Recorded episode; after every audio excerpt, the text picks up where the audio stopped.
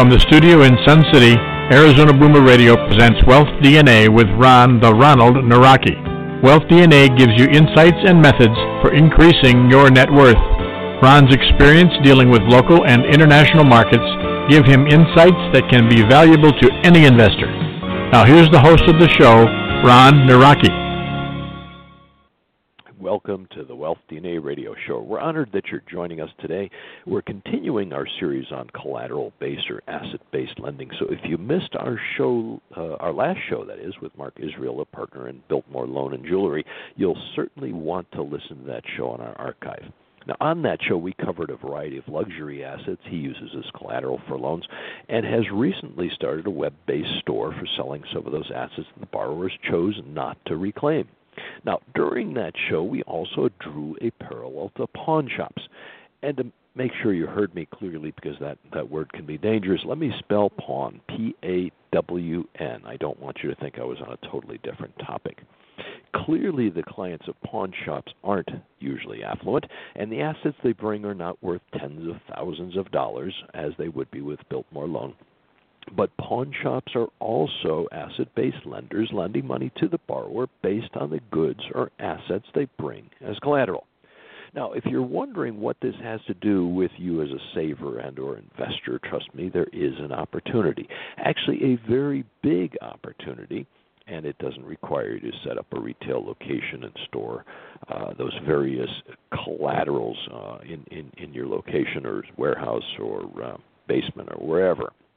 You may remember our show on March 28th when we asked you a basic but critical question Are you ready for retirement? There are far fewer pensions than there are uh, than there were two to three uh, decades ago. More responsibility for our retirement is on our shoulders. And with interest rates on government debt close to zero, even investors who have accumulated significant assets express a concern that those assets may not be sufficient to cover their costs if they or their spouse live well into their 80s, 90s, or 100s. And of course, we want you to. I always say that this means that there's more responsibility for our retirement on our shoulders and I mean your shoulders and ours here at Wealth DNA Radio Show. We clearly want your retirement to be a great one so you can focus on your family's health and happiness, since we plan to help you make sure you're wealthy and have the right insurance in place. And running out of money is not a concern. In other words, we plan to have you attain the financial holy grail, having income for life. That's why we share various investment strategies so you can pick which best fits your needs and risk tolerance. Frankly, what we'll cover in today's show just might be the key to achieving that financial holy grail for the largest number of our listeners. In other words, a very high percentage of the million people we help become millionaires will be due to the opportunities we cover today. So hopefully I have your attention. You realize you just may become an asset based lender in the near future, just like Mark Israel, pawn shops, or me. We don't have a guest joining us today, so it'll be a great opportunity for you and I to talk about how many investors working with BI Solutions Corp have achieved that financial holy grail. And we can cover enough examples for you to see how asset based lending may just fit for you. And it has been a fit for me. Now, I have no ambitions of making this show a comprehensive review of all aspects of asset-based lending, but we will be covering an awful lot. If I did try to make it a comprehensive review, uh, it would be a much longer show. We wouldn't need to invite additional guests to cover those other aspects, just like Mark Israel did. Instead, I'll focus on using real estate as the collateral for loans, sharing examples of real transactions, and welcome your comments and questions. Now, whether you're on the U.S. West Coast or in Arizona, where I am, and you're sipping a cup of coffee, the U.S. East Coast, and you're getting ready for lunch, you're in Europe and ending your workday, you're somewhere in between or you're listening to the archive of the show, I'm sure you'll be glad you joined us for this hour. If you listen to the archive of the show in, let's say, 2026 or later, you'll be able to look back and see how this show could have helped you increase your wealth by listening in June of 2016 and taking advantage of some of the insights, we'll cover today in this today and this whole series of shows because we'll have several. And by the way, you'll also be able to see if some of the predictions I make today come true.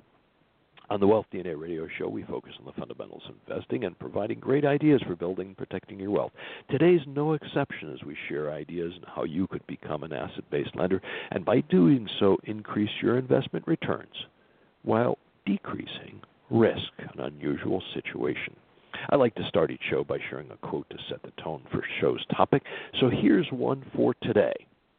The banks are not lending, at least from what I can see.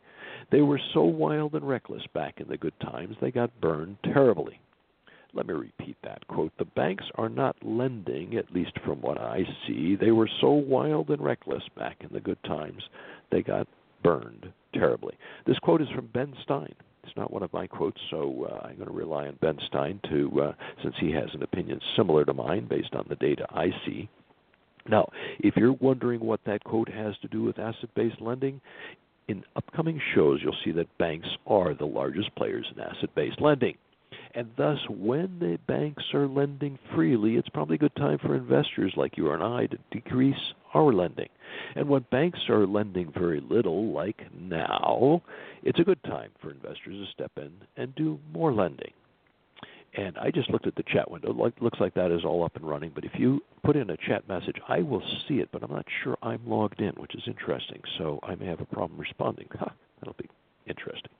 Today is Monday, June 13th, 2016. It is 9:06 in Arizona and 18:06 in continental Europe. It's the only day I ever like it. So we'll do everything possible to make a great one.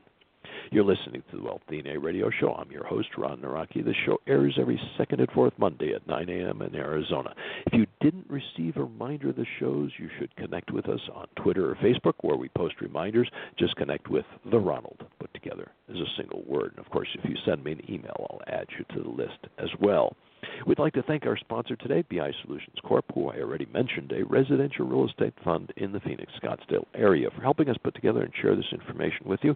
And for the first time ever, we'll share real examples of investments some of our listeners did with BI Solutions help.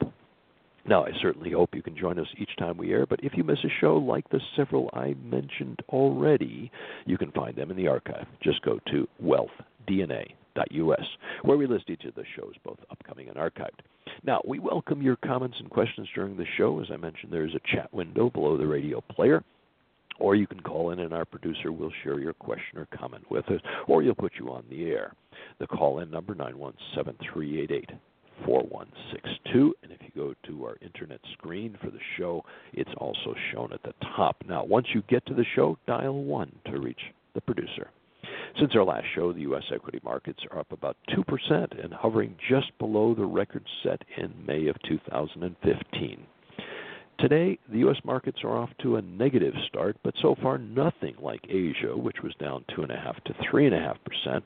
Europe, was uh, which just closed, is down about 1%, and Brazil is down as well. Lots of red on the screen. As I mentioned, our topic today is asset based lending in real estate. Let's start by defining asset based lending or collateral based lending, basically the same thing. A business loan secured by collateral or assets. A business loan secured by collateral or assets. Now, most of that brief definition is probably pretty obvious, although one word may surprise you a business loan. So, technically, Biltmore Loan and pawn shops aren't asset based lenders under this definition. But let me come back to that point. I do think you and our other listeners will be better off sticking with this business loan definition if you'd like to do some asset based lending. Now, does this imply there can't be personal loans backed by an asset like a car or a home? Uh, well, yes, uh, but it'd be it would be better to say that a car loan is first and foremost a personal loan, and the borrower is pledging their car or their home as collateral for that loan. Now, the reason I prefer to stick with the definition of asset based loans being loans to businesses is that the government, especially in the U.S., has totally different regulations based on whether you're, uh, they're personal or consumer loans versus commercial or business loans. So if you plan to make a loan to your nephew or a friend and use their car as collateral, when there's a default, and it happens often, In a subsequent legal case, you can argue all you want that it was a business loan, and yet the courts will probably categorize it as a consumer loan. And trust me on this, the protections in place for consumers are so onerous you may want to write off the loan or settle out of court. This is hardly what I'd consider a sound investment, even though you had an asset as collateral for that loan. So it would be far better to insist that your nephew or friend take the loan in the name of a company and specifically state that the vehicle will be used for business purposes. Although courts and judges can be unpredictable, your defense of being a business loan will be much easier to justify. Now, there are three more aspects related to the definition of asset based lending that I alluded to with Biltmore uh, Loan and those pawn shops. And again, pawn, P A W N, which also applies to real estate. First aspect is it's important to state in the contract or agreement that the loan is based solely on the value of the asset, not on an assessment of the borrower's, think consumer, ability to repay the loan, in that case, it is solely asset based. Incidentally, in the case of real estate, such a loan based on the asset's value is sometimes referred to as a hard money loan. The second aspect is the borrower's ability to use the asset during the term of the loan. In the case of Biltmore loan or pawn shops, the borrower gives up their right to use the asset during the term of the loan. They hand over that asset. So repossession is not necessary as it would be with your nephew's car. So when the lender takes possession of the asset during the loan, it's also far easier to show that the loan is solely asset based. The third aspect goes back to the pure definition. I often use my wife to help explain this. When somebody asks me how my wife is, I usually answer with a question compared to what? So when we talk about asset based loans and other considerations, what other category might the loan fit into? The other ones are either unsecured, like a credit card, or cash flow based, which for consumers you can think of as credit worthiness. In other words, you make these loans based on the borrower's ability to repay the loan from business, cash flow, earnings, or net income. And it might be their personal income if it is a personal loan.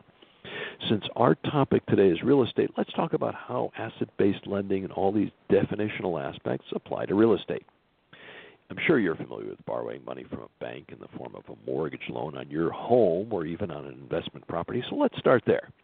But don't sit on the borrower's side of the desk. I want you to walk around the desk to the banker's side of the desk.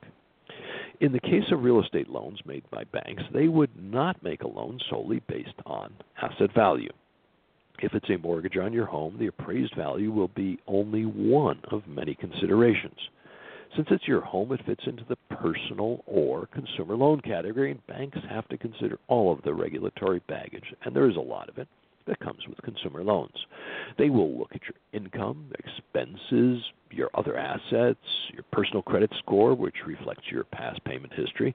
In addition, they have to factor, it, factor in the various government regulations and guidelines on ratios such as debt to income.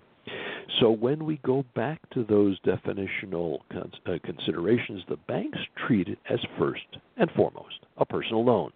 And secondly, they look at the asset backing the loan.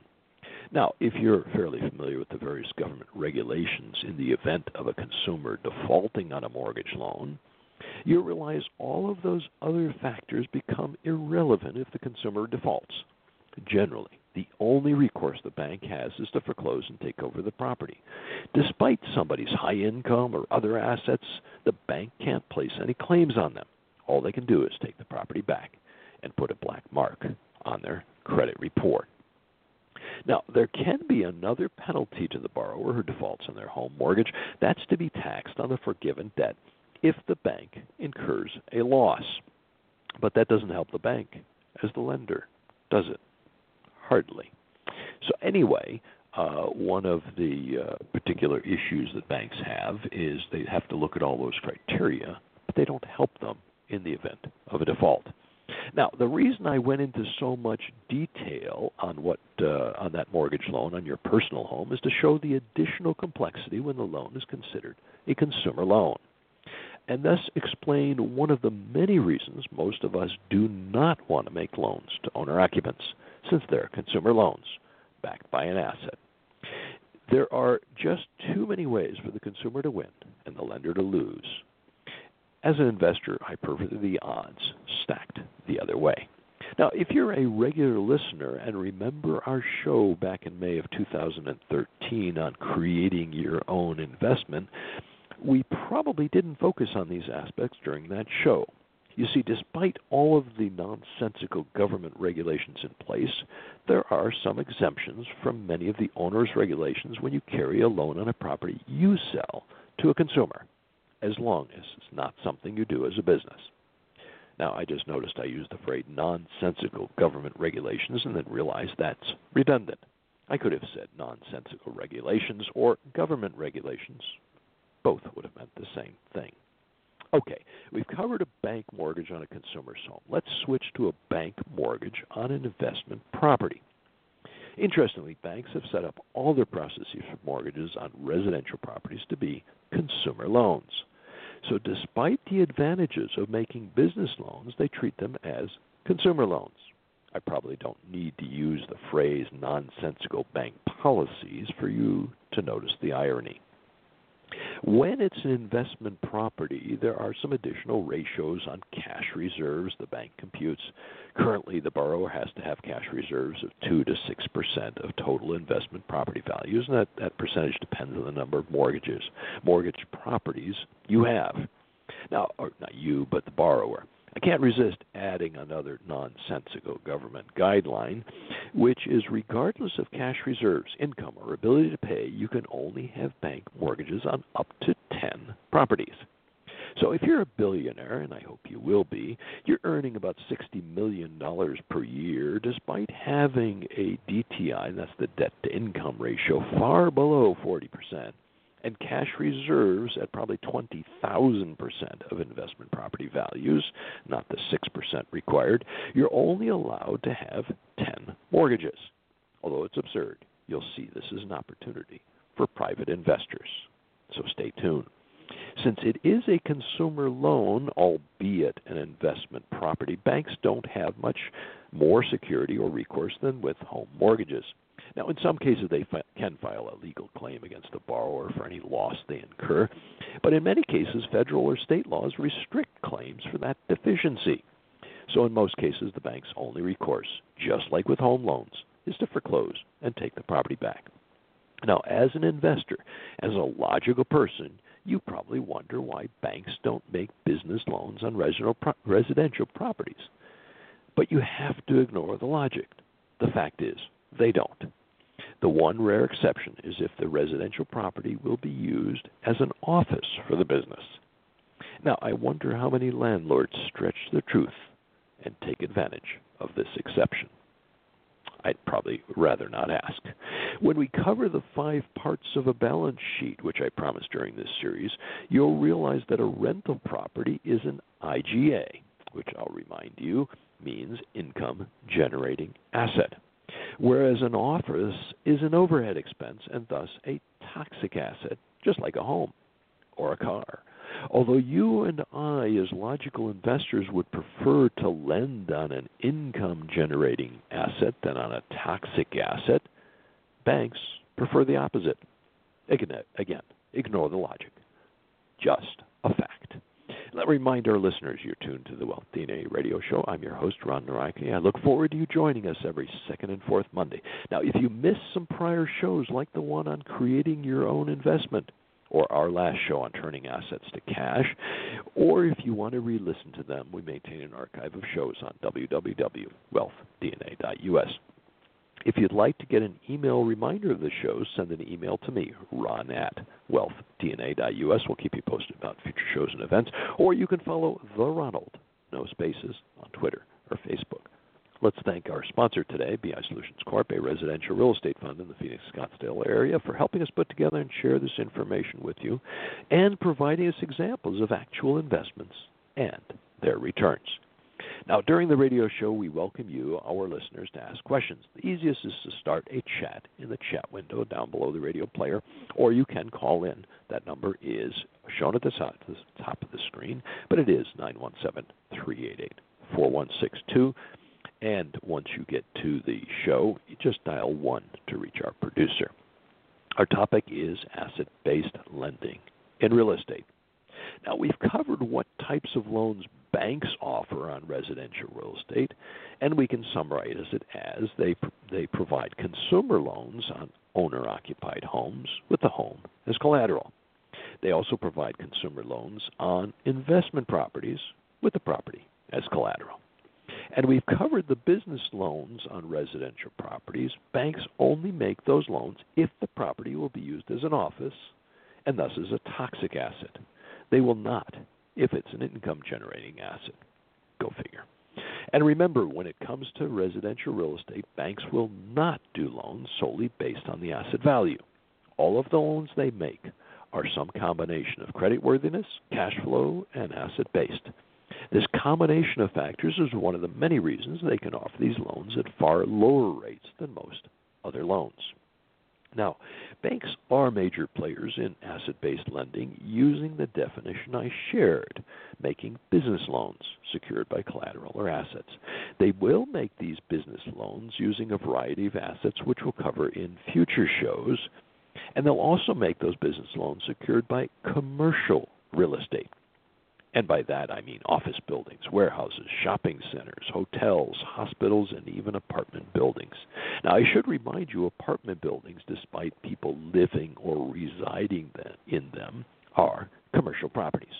By definition, the residents are not owner occupants, they rent an apartment. The owner is a company. Okay, enough about what the banksters do. Let's switch to private investors. Private investors compete with banks to offer each of these types of loans. Remind you, some private investors are companies, and most are individuals, just like you and me. Now, if competing with banks seems scary, think of the positives. If something goes wrong, banks get bailed out.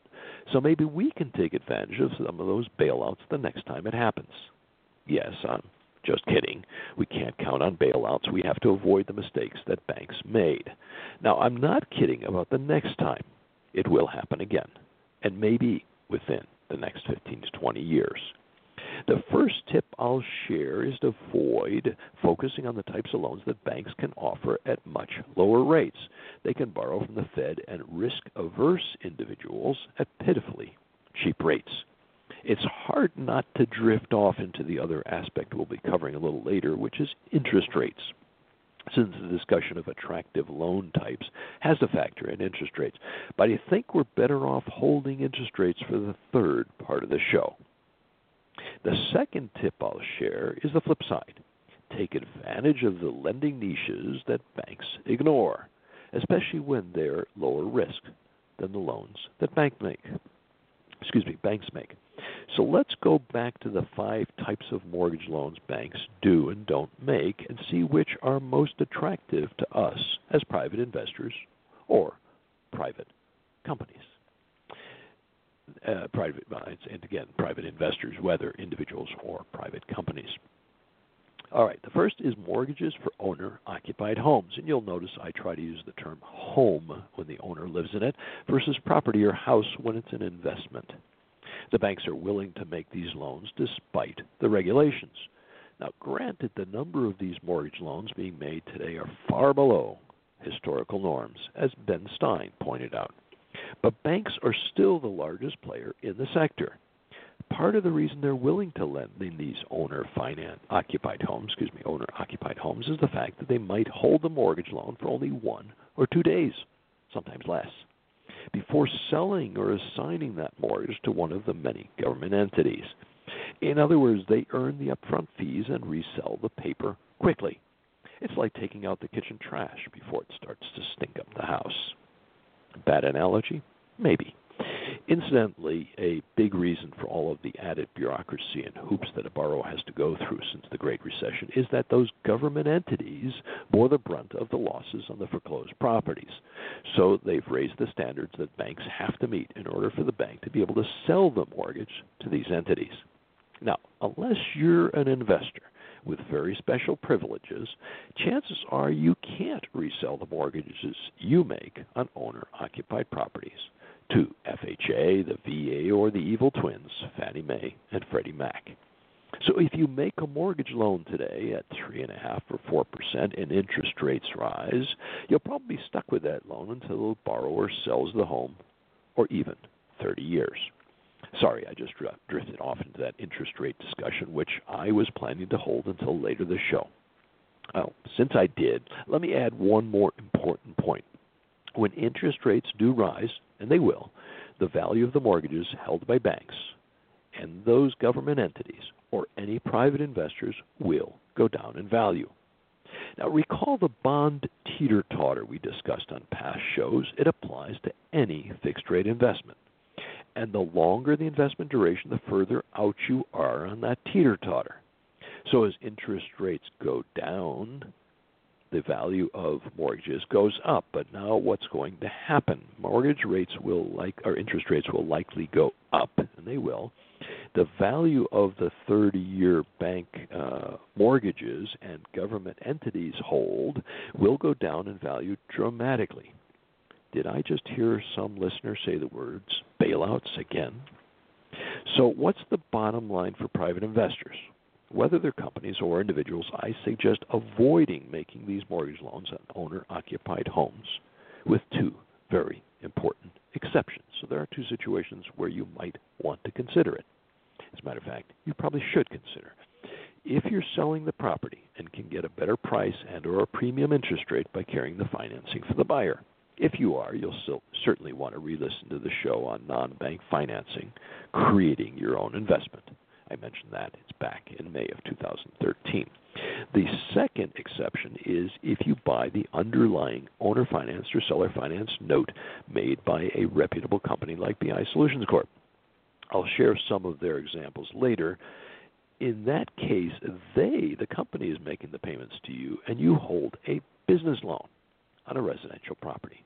So even if the borrower, the buyer, the borrower from them defaults, you'll continue to collect interest from that company. Now, let's go to the second type of loan we talked about, and that's mortgages for residential investment properties. Recall, banks treat these as consumer loans and even insist that the borrower is an individual. In most cases, the only advantages of those loans over uh, owner occupied loans is that the investor or landlord is making the payments using the income from the tenant, and only when the tenant changes every year or two does the owner have to dig into their own pocket to make mortgage payments. Obviously, with a home mortgage, the owner has to make all of the payments out of their own pocket.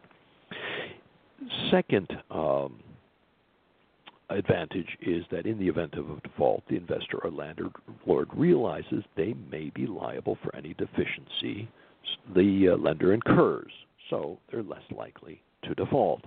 And in the event of that default, the borrower may be liable for taxes on any forgiven debt. And when it is an investment property, the probability rises. The bottom line I do not recommend you make these loans and compete with the banks. When it's a consumer loan and the borrower defaults, a favorite strategy used by that investor, or that borrower, excuse me, you're the investor, the borrower is to move into the property or to claim they live in the property so they can get the same protection as an owner occupant. Now, I've talked to many different lawyers about ways to circumvent this risk. Some of them advise putting a covenant in the contract that it won't be owner occupied. And others tell me that such a covenant could be the basis of a lawsuit that you're trying to restrict a consumer's rights to where they live. So I'll stick with my recommendation avoid making these consumer loans. All right, the third type of loan we talked about is mortgages to businesses on residential investment properties. And you may recall that banks only make this loan if the business will be using the residential property as an office. They will not lend to a company for the property to be used as a true investment property. This is probably the biggest, and I accent the biggest opportunity available to private investors to do asset based loans on residential property. You can collect as much financial information about the company's operations you want, use the asset as collateral, and get personal guarantees from key owners of the business. Hmm, just like a bank would. Remember, I mentioned that a billionaire could not get mortgages on more than 10 residential properties, and incidentally, that 10 includes the mortgage on their own home. So, a number of successful real estate investment companies rely solely on private investors like you or I for these mortgages. Now, I suspect there are at least one or two of our listeners who are shaking their heads and saying, if banks aren't willing to do these loans, they probably know something that Ron is not mentioning so I'll avoid making those loans. For now, let me reiterate my position. This is the biggest opportunity for investors. But let's come back to this point when we talk about interest rates. All right, the fourth type of loan we talked about is based solely on asset value. And I'll remind you, banks do not make these loans. End of sentence. Today, this type of loan is only available from private investors because there's no credit worthiness or cash flow assessment being made. The interest rates are significantly higher than any of the loan types we've talked about so far. Very often you'll hear the term hard money loan used for these asset based loans or the solely asset based loans. The vast majority are indeed made to businesses, and even if that business is run by a single individual, the loan is generally made to the company. Now, you may be wondering why a borrower would be willing to pay significantly higher rates, which we'll define later, rather than taking a traditional bank mortgage or a business loan on that property. The answer is simple time is money. The price the borrower needs to pay for the property is often 15 to 25 percent lower if they can offer cash then if they'll need one or two or three months to get a mortgage loan, and of course the risk. The bank says no. A good example is an added foreclosure auction, when the bidder has to deliver the funds by 4 p.m. the next day or lose their earnest money. With a true asset based loan, the approval and funding can be done in less than a week or even in one day since the lender is just doing a valuation of the property. They don't need to collect and review financial records, kids' fingerprints, blood samples, as banks do. Okay, I'll admit I exaggerated a little bit on that one. Okay, fifth type of loan mortgages on commercial real estate. Now, this is a sector where banks are willing to lend, partially due to the large size of the loans, so the time they spend on the transaction is handsomely rewarded in fees. The other is that a number of institutional investors compete in this sector, and banks know there is a secondary market for these large performing loans. Saying that, I just mentioned a few negatives from my point of view as an individual investor. First is that banks compete in the sector, so interest rates I can charge will be lower than where they don't compete. Secondly, institutional investors compete in the sector, and that further depresses the interest rates I can charge. And third, they're large loans. I don't know about you, but I don't tend to have 10, 50, or 100 million sitting in my portfolio waiting for the next great opportunity. The bottom line if you have a very large portfolio, this type of loan might be worth pursuing. In my humble opinion, you'd be much better diversified portfolio with a higher yield by focusing on the residential sections I mentioned earlier. Now, when we talked about banks, we didn't cover land. The reason is banks' lending policies on land seem to change along with women's fashions. Totally unpredictable.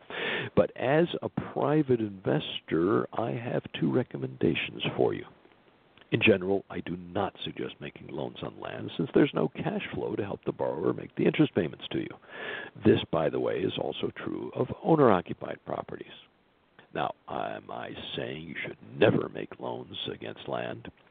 Well, I'd prefer you focused on the other better opportunities we talked about. But if you really want to lend on land, make sure you have a clear exit strategy.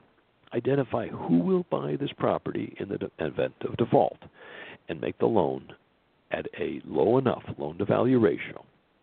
And I would suggest probably 50% or below to make sure there will be a buyer at that price, especially when the market is depressed. And the second recommendation I have is I do like owner financed or seller financed loans on land.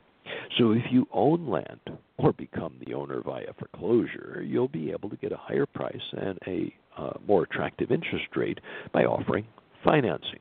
Please realize the default rate is far higher than with residential or commercial properties, but generally the dollar amount is significantly lower. So even if you only ask for 10% down and you finance 90%, you can always foreclose if they default. And chances are you'll repeat this sale process several times before your mortgage is ultimately paid off. But your basis is low enough and you keep getting down payments and interest payments. It's not a bad investment. That said, lending on income generating assets generally is a better investment. Now, before we continue, and I'm finally getting back on schedule here. In case you just tuned in, you're listening to the Wealth DNA Radio Show. I'm your host, Ron Nawrocki. You, you can listen to the earlier portion in the archive, and you should if you missed um, a, uh, the earlier portion. Or if you missed prior shows, you can find them on the archives as well. That archive is on www.wealthdna.us. Today we're talking about asset based lending in real estate.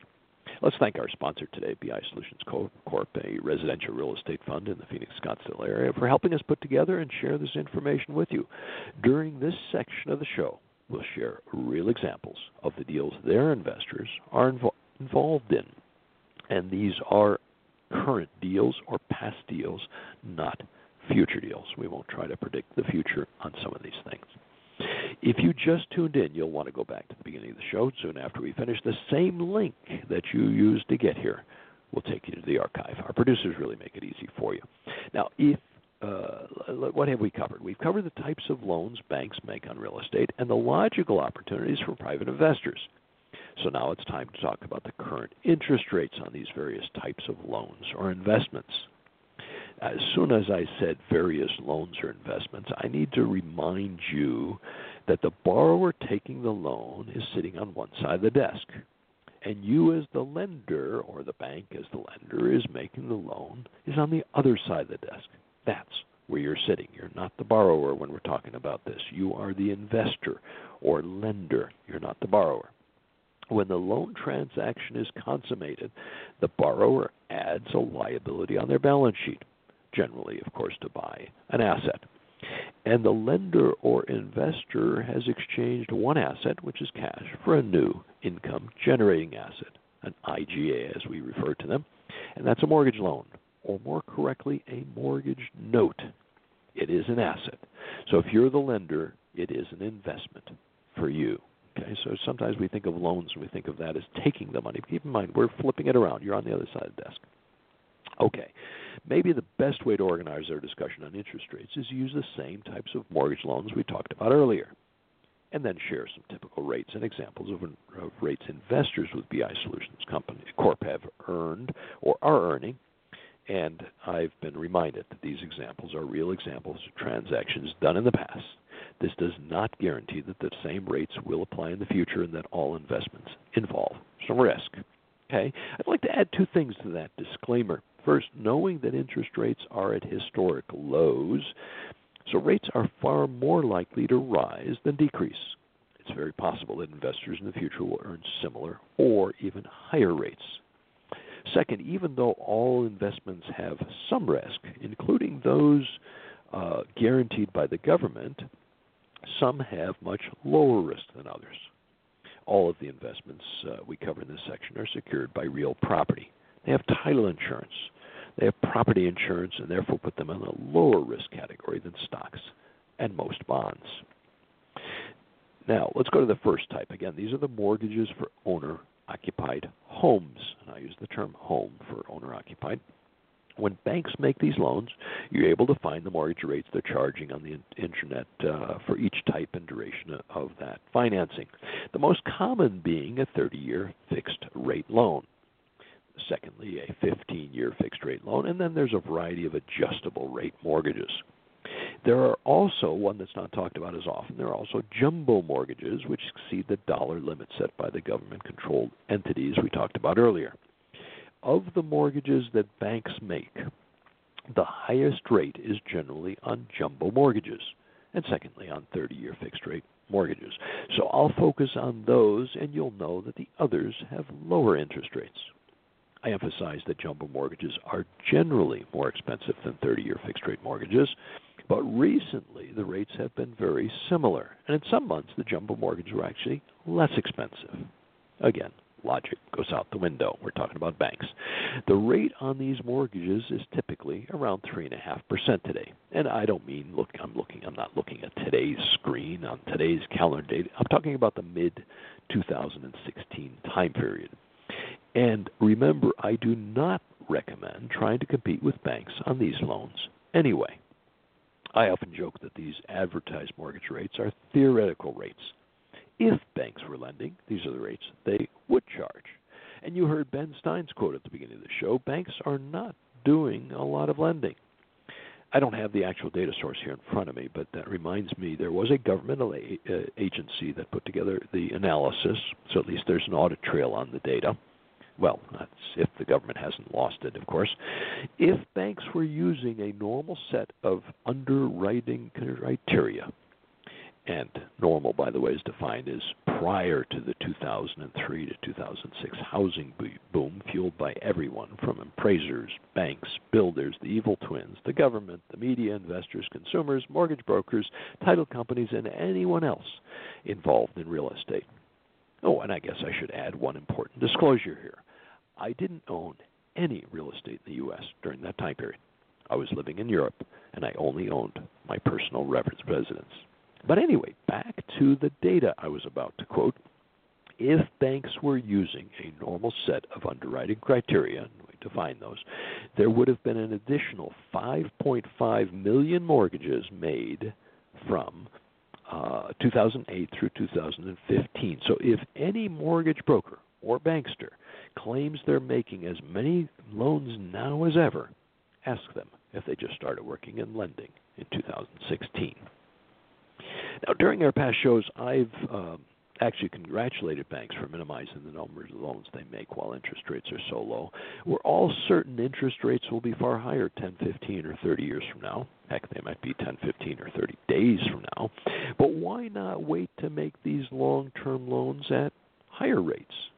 Why do banks even make a small number of loans today? Well, there are two reasons. First, they don't tend to hold those mortgages. They merely originate the loan and sell them to the various government entities and leave the interest rate risk to those government entities, which means us as taxpayers. And secondly, since risk averse savers are willing to lend money to the bank for one year at somewhere around 0.1%, not 1%, but 0.1%, then certainly the bankster can offer owner occupants home mortgages at 3.5%. That, by the way, is a very good spread historically. And I just realized our air conditioning kicked on. It wasn't supposed to do that. I guess the timer was set incorrectly. So my apologies. That noise will go away shortly if you hear this uh, fan blowing. So, back to you as the private investor.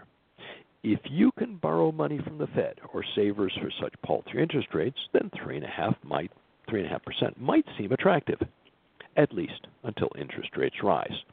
And the market price for selling or assigning your mortgage note drops by 10 or 20 or 30 percent. I don't know about you, but for me, earning 3.5% and having a risk of losing 20% of my capital is not an attractive investment. Remember, I mentioned two exceptions of when it does make sense for investors to lend on owner occupied mortgages. And the first is if you're selling the property, you can get a better price and a premium interest rate by carrying the financing for the buyer. What does BI Solutions Corp charge on their owner finance mortgages? Between 7.25% and 7.99%, depending on their client's creditworthiness and the cost of the underlying financing they have on that property. So that gives you an idea. There is a spread, a significant spread between what um, sellers will offer financing for versus what banks offer to uh, to those buyers. Now, if you're wondering why a buyer would pay such a high rate, it usually has to do with the, their inability to get traditional bank mortgage. You may have heard of life events like foreclosures, short sales, bankruptcies, divorces, medical emergencies, etc. Those life events really hurt a borrower's credit score. But fortunately, that credit score will recover with time and diligently paying bills each month. And incidentally, it's much easier for that buyer to refinance the home once they already own it, especially when their mortgage payment will decrease versus the rate they're currently paying. So if you did lend to them at 2%, they'll never get refinanced. Now, you may also wonder why BI Solutions doesn't charge more. And I knew you'd ask that question. Well, besides running an ethical business and being competitive, I'll also leave you with an acronym to research H O E P A. H O E P A. And I'll give you a hint. It's an acronym for another of those government regulations. Now, as an investor selling a property, which would you prefer, earning 3.5% or 7.5% over the next 10, 20, or 30 years? Hopefully, you now understand why I see these consumer uh, asset based loans as a good opportunity for private investors. Or maybe I should say a great opportunity. Now, I'm glad I had my outline because I almost forgot with all of that uh, side discussion there. The second exception if you buy the underlying owner financed or seller financed note based, uh, excuse me, made by a reputable company like BI Solutions Corp. So, in the cases where they offer owner financing and property, they own the property with a private mortgage held by an investor, and that investor could be you. That investor is currently earning 6.5% and the investor did not make the loan to a consumer. It's a business loan to BI Solutions Corp. The loan is typically for three years, and it might get extended if the occupant doesn't refinance within three years. So 6.5% on a short term mortgage. So, an investor holds a mortgage note made to a reputable business which is backed by the property, by title insurance, property insurance, payments from the occupant, and payment guarantees from BI Solutions Corp. Now, one of the factors, and really the primary one that holds some investors from investing in these holds uh, or stops some investors from investing in these short-term minimal risk mortgage loans is the amount of the loan. The lowest underlying loan recently made was for $35,000, but most are between $60,000 and $150,000 and some investors just don't have sufficient available capital. So we've decided to schedule the next two shows to cover another potential source of capital for these mortgages, a source that only 2% of the population knows about. And soon that'll include you. All right, and now let's go to the second mortgage type uh, that we've been discussing, and that's the mortgages for residential investment properties. Recall banks treat these as consumer loans and even insist the borrower is an individual. The interest rates are typically half a percent to 1% higher than owner occupied loans since banks view them as higher risk, which I've always thought was absurd since investment properties should be safer.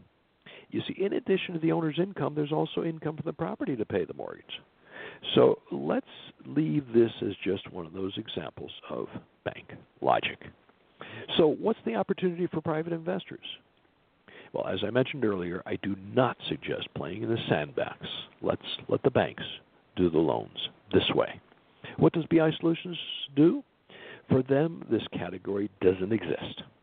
They either make the loan assuming it will be owner occupied, as we just talked about, and if the owner decides to rent uh, the property out, so be it or they treat it as a business loan on investment property, which we'll talk about next. Okay, so that cate- the next category is indeed mortgages to businesses on residential investment properties. Recall that banks will only do this uh, uh, business loan using the residential property as an office. Now, I haven't researched the recent bank rates for this, but they're generally on par with the consumer investment property loan, which is uh, currently somewhere in the 4 to 4.5% range. Now, the key difference on this loan versus a home mortgage is you're less likely to find a 30 year fixed rate mortgage. It'll either be a, be a 15 year fixed rate or a variable adjustable rate loan uh, with a, a balloon payment. So if all goes well, the bank will set up a new loan or grant an extension at the top at the time of that balloon payment being due. Of course, it doesn't go well. That's a different story. As I mentioned, this is a big opportunity for private investors since banks don't make business loans on true investment properties and the number of loans a company can take is limited by 10 loans that each of its individual members or shareholders will take in their personal name. Well, how about BI Solutions? It turns out we already talked about this type of loan as the underlying loan they take from private investors on an owner finance property. It's the same terms for any investment property they own. The investor is currently earning 6.5% typically for three years, and as I mentioned, it can get extended if the occupant doesn't refinance with three years. So, an investor holds a short term mortgage note made to a reputable business, backed by the property, by title insurance, by property insurance, payments from the occupant, and payment guarantees from BI Solutions Corp. Incidentally, any loans they make on properties owned by other, this is when I say they, incidentally, any loans BI Solutions makes on the properties owned by other investors will have a higher yield since it adds additional risk. Their motto the more risk you take, the more you need to make. All right, fourth category of loans is mortgages solely based on asset value. Remember, banks don't make these loans, period. This type of loan is only available from private investors, and I already mentioned interest rates are significantly higher than any other type loan we've talked about. Well, what does higher mean? I get offers for these loans from various private companies and some individuals, and there's a very broad range of what they charge their clients, and that's from 10% to 20% annually, depending on the type of property and duration of the loan. Now, if you're falling off the floor, trust me, they're that high, 10 to 20%. But again, this is a true asset based loan. Generally, longer term loans, and I'm talking general like with Treasury bills and uh, other traditional loans, and mortgages, generally longer term loans, have higher interest rates. Well, surprisingly, the highest interest rates on these solely asset based loans are the shortest duration, which is six months. And incidentally, that's also the most common duration. So you wonder who borrows for only six months? Well, it's fix and flip investors and those who wholesale or flip properties to other investors. Now, part of the reason the rates are higher for these short term loans is the due diligence process required is the same whether it's a six month or a six year loan. Additionally, these fix and flip loans are relatively high risk since the borrower has no income during the loan term and they're actually spending a lot of money on the renovations and hoping to find a buyer at a much higher price than their total cost. So, if you decided to become a hard money lender, which does require a lending license, by the way, you can expect to earn 10 to 20 percent annually, at least when your money is actually being lent. So let's say you have $100,000 available. That money will be earning 0% until you find a borrower that needs $100,000 or less. If the borrower needs $150,000 when they come to you, you can't do much for them unless you partner with someone else. And we'll talk about that before the end of the show. If you find a borrower who needs $60,000, then you're earning that high rate on 60,000 but 0% on the remaining 40,000. So does BI Solutions offer their investors with this type of loan? Well, they actually partner with the investor, matching the client requests with investors' available funds. They then handle most of the legal, administrative, cash flow, and tax related aspects. They also absorb a portion of the risk and handle the legal work in the event of a borrower default. And yes, borrowers do default. The interest rates on the loans um, are, of this type are generally made. First of all, these uh, loans are generally made to accredited investors. They do not do loan pools. So just don't expect to be able to come in with $5,000 into some loan pool. They don't do that. And investors currently earn between 8 and 15 percent, depending on the duration and risk of the loan being made.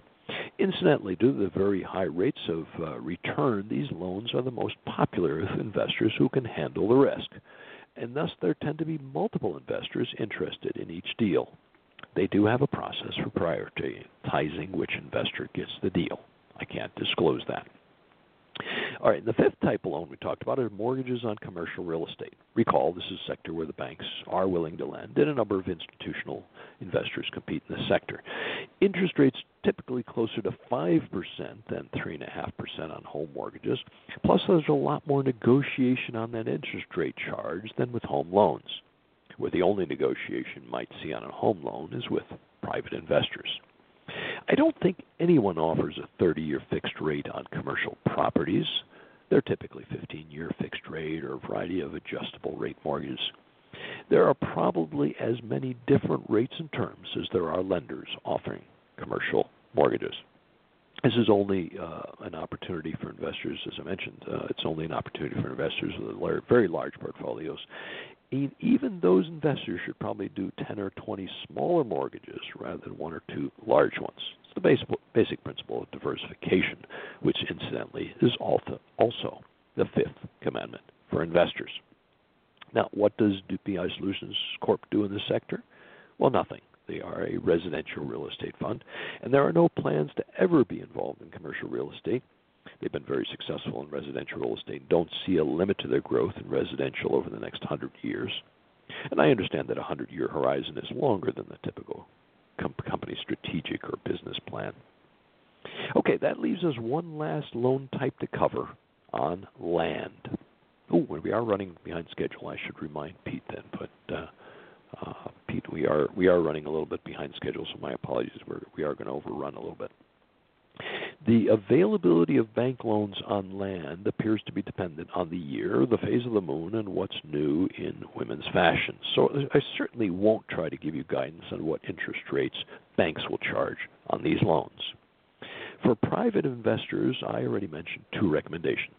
First, in general, I don't suggest making loans on land, and if you do, I'd suggest interest rates similar to what BI Solutions charges their owner finance deals, and that's 7.25 to 7.99%. The interest rate is not an important factor in it being a successful transaction. It's far more important to accurately assess the value of the land and lend 50% or less of the land value. Now, if you're lending on land that will be developed and you have uh, firm commitments that improvements will be made and the timing of those improvements, you might be tempted to say, well, I'll go a lot higher than 50% because they're going to be investing in this land. But you see, those improvements are dependent on obtaining permits and sometimes even zoning changes. So even firm commitments from the borrower can be well outside of their control.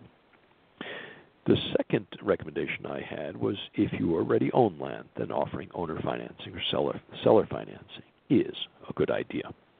So what does BI Solutions do related to land? They don't currently offer, nor are there any plans to make loans on land. The only exception is when an investor asks them for help in setting up an owner or seller finance deal on a piece of land the investor owns. Okay, so one more important aspect we should cover in this show. Should you invest in asset based loans in real estate as an individual or as a company? Probably the correct answer for most of our listeners is yes. Now, I can already hear a few listeners saying that was an either or question, Ron, not a yes no question. Well, as you probably know, I'm a big fan of T. Harvey, Harv Eker's book, Secrets of the Millionaire Mind, which covers the 17 key wealth files each of us have in the filing cabinet in our brain. Now, even if we don't know those 17 files are there, we seldom access them. I do believe each of us has all 17, and maybe there are a few he missed. One of those wealth files, and if you're curious, it's uh, number 12, is that poor people think either or, where rich people think both. The phrases rich people and poor people are what he uses in the book. I prefer the term wealthy versus, versus others. This is the one of the wealth files I need to reprogram in my brain. Very often I think either or. So whenever I'm faced with an either or question like, should you invest as an individual or as a company, I'm trying to answer both. Now, as I've done throughout the show, I'll use some examples from BI Solutions investors. Very often they start with a relatively small investment. As they gain confidence in the returns and the security of the investments, they gradually increase the size and the number of the transactions, which is fine as long as the next attractive investment is smaller than the amount of funds they have available. Once they start reaching that maximum, they've allocated to this type of investment or they're close to being fully invested, they ask about what alternatives there are for investing smaller amounts. Fundamentally, there is one solution that BI Solution suggests, and they always they use the term solution, not uh, not a uh, uh, other word just because the BI Solutions name. So anyway, the solution they suggest is to invest the rest as a company. And within that solution, there are actually two different flavors. Again, just to play on uh, the uh, the ice cream idea. Either form a JV company with BI Solutions as their partner, or form a company with a group of friends, family, or other investors. That company that's formed then invests in the transaction. Incidentally, by setting up the company's operating agreement with some flexibility, the partners in that company can reallocate the percentage each partner owns of that trans- transaction. So let me share an example. And the same concept can be applied a thousand different ways you do this. An investor forms a JV company, a, joint venture company with um, BI Solutions, uh, with, first of all, the investor is a partner, and one of BI Solutions Corp subsidiaries is, is the other partner a $100,000 transaction comes along, but the investor only has 40,000 available. Well, BI Solutions Corp invests the other 60,000 into the JV company, and that JV company makes the loan. As the interest payments are received, the income is allocated 40-60 to the partner, and each will be responsible for paying the taxes on their portion. Now, let's say that three months later, that investor has accumulated an additional 15000 from the interest on their various investments. They ask their partner, which in this case would be BI Solutions, to sell them an additional 15% ownership in that loan.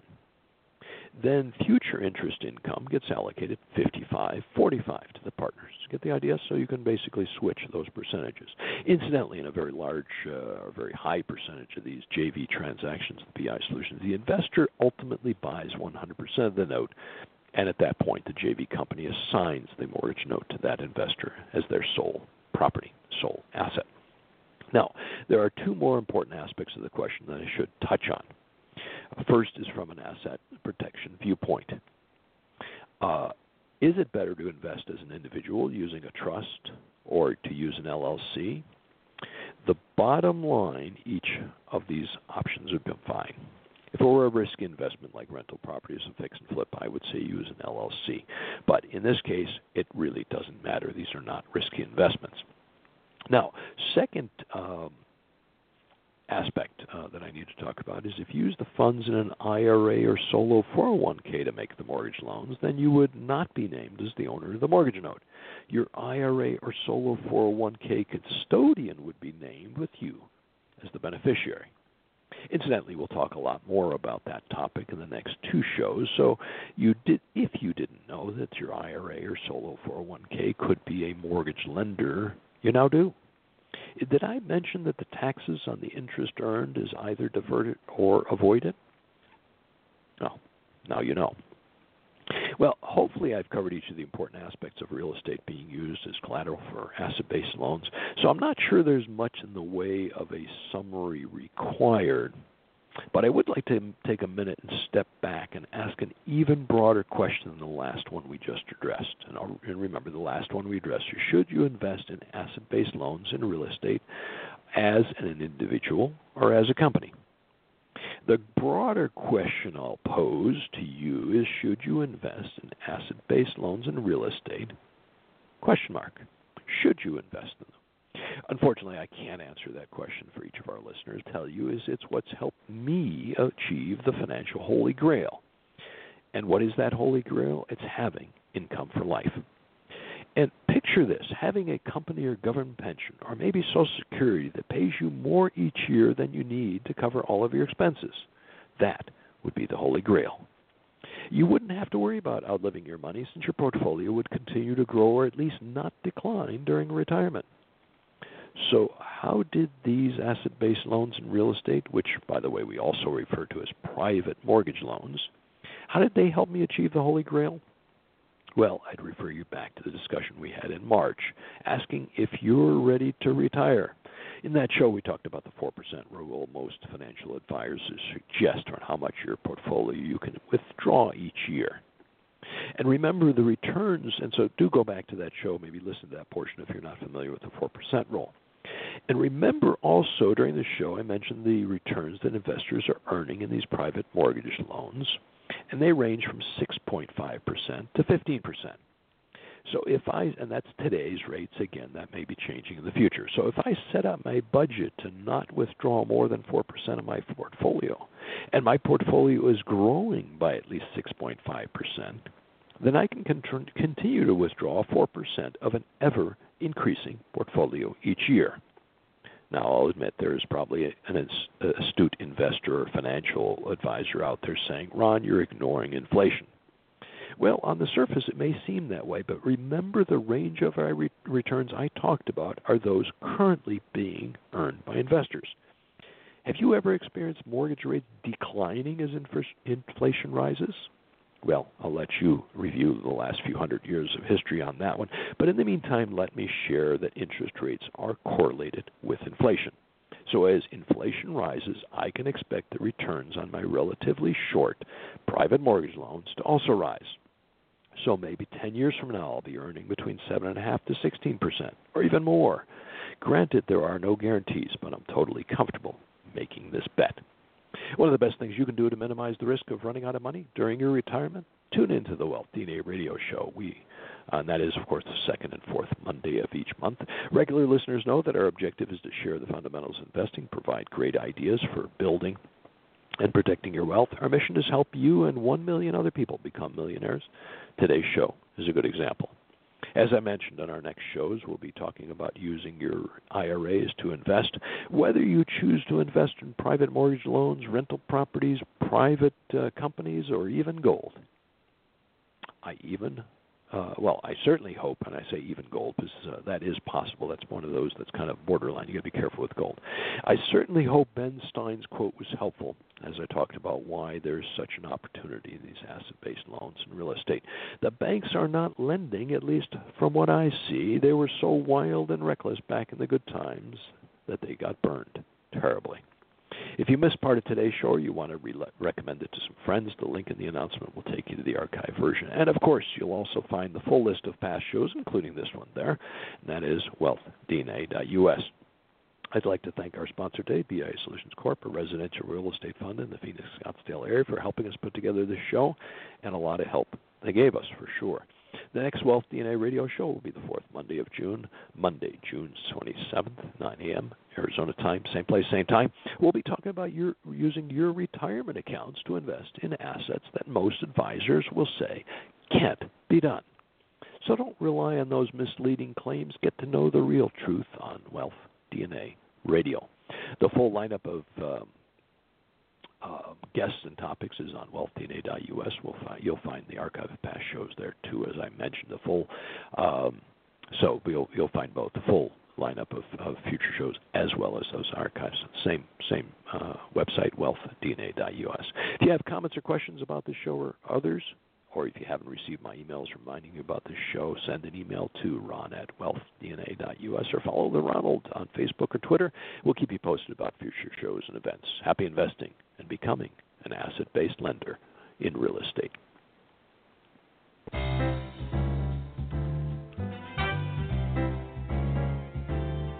You've been listening to Wealth DNA with Ron Nawrocki on Arizona Boomer Radio. Arizona Boomer Radio is produced by the Boomer and the Babe Incorporated and can be heard Monday through Friday. You can sign up for their online magazine at boomerandthebabe.com.